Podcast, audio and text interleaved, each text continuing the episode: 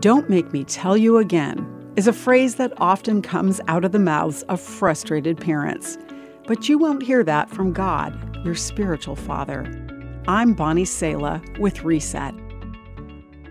Just as it takes tiring repetition to teach our kids, we also learn through repetition. Scientists know that hearing the same information often helps our brains learn.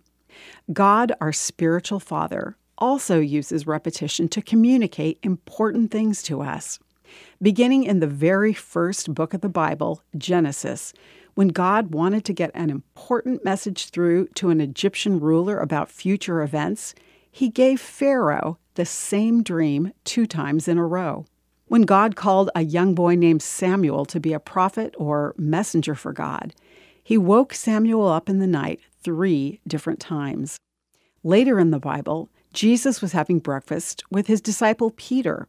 He wanted to encourage Peter and communicate to him that he would be the one to lead the church after Jesus returned to heaven. Jesus asked Peter the same question three times in a row Peter, do you love me? One of the most beautiful things that God repeats throughout the entire Bible are the words, Do not be afraid. Fear not, or a variation of this phrase, is found over 300 times in Scripture. God lovingly knows just what we need to hear. If you've ever noticed a recurring theme in your personal times of reading the Bible, it's time to pay attention.